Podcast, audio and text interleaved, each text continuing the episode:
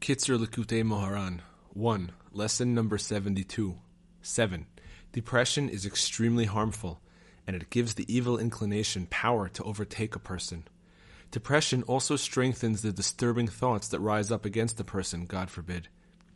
Therefore, a person must not become depressed by the fact that he experiences these confusing thoughts, and he should not be upset or frightened by them at all. Rather, he should prevail determinedly to bring himself to joy, using all the meth- methods discussed elsewhere in Likutey Moharan. For inner strength and determination in such areas comes primarily through happiness and joy, as in, "For joy in God is your strength," Nehemiah eight ten. And when a person strengthens himself to be happy, these confusing thoughts will automatically leave him. He should not put this to the test, however, by constantly looking back to check if they have indeed left him.